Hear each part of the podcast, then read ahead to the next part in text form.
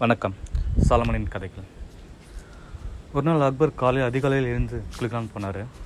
அப்போ தண்ணியில் அவர் கை வச்சுன்னு ரொம்ப சில்லுன்னு இருந்துச்சு. ரெண்டு பணியாளர்கிட்ட சொல்லி சுடு தண்ணி சுட வச்சு அந்த தண்ணியில் குளிச்சிட்டாரு. அப்போ அவர் புதுவிதமான ஒரு ஐடியா தோன்றியது. அன்று அரசபையில் அனைவரையும் கூட்டி ஒரு புதிய போட்டி ஒன்றை அறிவித்தார்.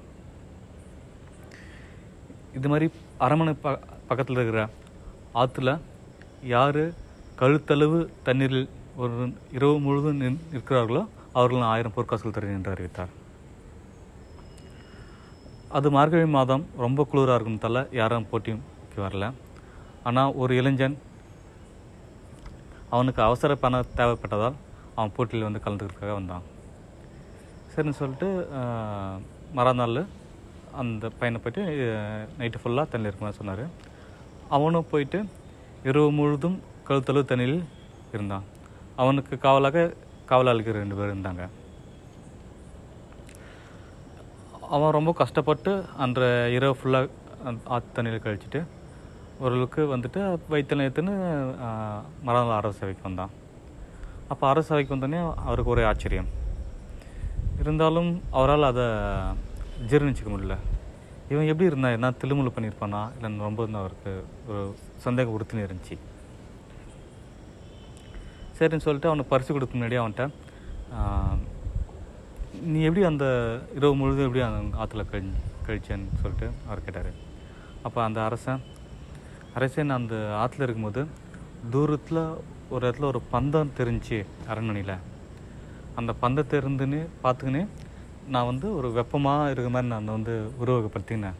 அதனால என்னால் அந்த குளிர் மீறி முதல்ல கொஞ்சம் குளிராக இருந்துச்சு அதுக்கப்புறம் அந்த பந்தத்தை பார்த்து உருவகப்படுத்தினேன். எனக்கு அந்த குளிர்லாம் போயிடுச்சு நான் இது மாதிரி அதனால நான் இரவு ஃபுல்லாக இருந்தேன்னு சொல்லிட்டு. உடனே ஆர் சார் இது ஏமாத்த வேலை. அந்த இது வெப்பத்தினால தான் நீ வந்து இந்த நான் இரவு ஃபுல்லாக கழித்தேன் அதனால் உனக்கு பரிசு இல்லை சொல்லிட்டு அவருக்கு பரிசு கொடுக்காம அவர் தட்டி கழித்தார். இந்த இளைஞனுக்கு நான் பண்ணுறது ஒன்றும் புரியல.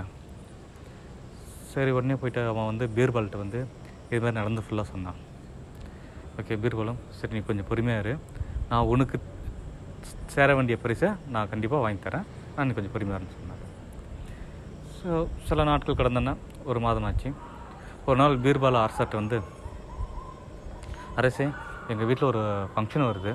ஸோ அமைச்சர்களும் மற்ற அரசு அரசவரும் ம- குடும்பத்தாரும் மற்ற அமைச்சர் குடும்பத்தாரும் எல்லாரும் வந்து கலந்துக்க முடியும் நான் கேட்டுக்கிறேன்னு சொல்லிட்டு சொன்னார். சரின்னு சொல்லிட்டு எல்லாரும் அந்த ஃபங்க்ஷனுக்கு போனாங்க. மதியம் சாப்பாடு வேலை வந்துச்சு. ஒரு ஒரு மணி ஆச்சு.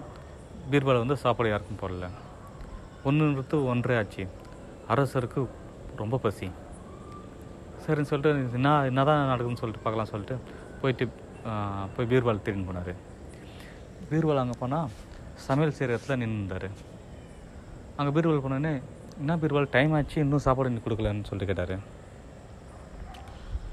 அரிசி சாப்பாடு ஆ, செஞ்சுன்னுறாங்க அது செஞ்சு முடிச்சுன்னு எடுத்து வந்து போடுறேன்னு சொன்னார் சரிவா சமையல் கட்டுக்கு போகலான்னு சொல்லிட்டு அங்கே கூட்டிட்டு போனார். அங்கே போனால் கீழே நெருப்பு மூட்டிட்டு மேலே ஒரு பத்து அடிக்கு மேலே பானையை வச்சு அதில் வந்து காய்கறிலாம் போட்டு பிரியாணி வந்து செஞ்சுன்னு இருந்தாங்க காய்கறி கறியெல்லாம் போட்டு பிரியாணி செஞ்சுருந்தாங்க அதை பார்த்தோன்னே அரசருக்கு ஒரே ஆச்சரியம். பீர்வால் முட்டாளா நீங்கள் இவ்வளோ தூரம் வந்து பானையை வச்சா எப்படி அந்த கீழே எரியிற நெருப்பு வந்து போயிட்டு சேர்ந்து எப்போ வந்து உங்களுக்கு சூறாரம் ஆகும்? கேட்டார். அதுக்கு பீர்வால் அமைதியாக சிரித்தார். அரசருக்கு ஒன்றும் புரியவில்லை. எங்கேயோ ஏதோ உள்குத்து நடந்துருக்குது. அதனால அவர் சிரிக்கார்னு சொல்லிட்டு அரசன் வச்சுனேன் மறுபடியும் இதே கொஸ்டினை கேட்டார்.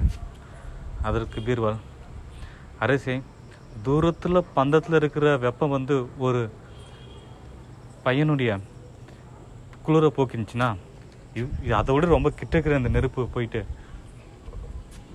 பிரியாணி சா சமைக்காதா? கிடையாது அப்பொழுதுதான் அரசருக்கு தன்னுடைய தவறு உணர்ந்தார். அப்பொழுது அவர் அந்த இளைஞனை கூப்பிட வர கூப்பிட வர செய்து அவனுக்கு ஆயிரம் பொற்காசுகள் கொடுத்தார். பீர்பாலும் அரசர் தெரிஞ்சதை நினைத்து ரொம்ப மகிழ்ந்தார். அதே சமயம் அவர் வேறு ஏற்கனவே உணவெல்லாம் தனியாக செய்து ரெடியாக வைத்திருந்தார். அந்த சாப்பாடு கொடுத்து எல்லாரும் அன்று மக மனமகிழ்வுடன் சாப்பிட்டு விழிக்கின்றன நன்றி வணக்கம்.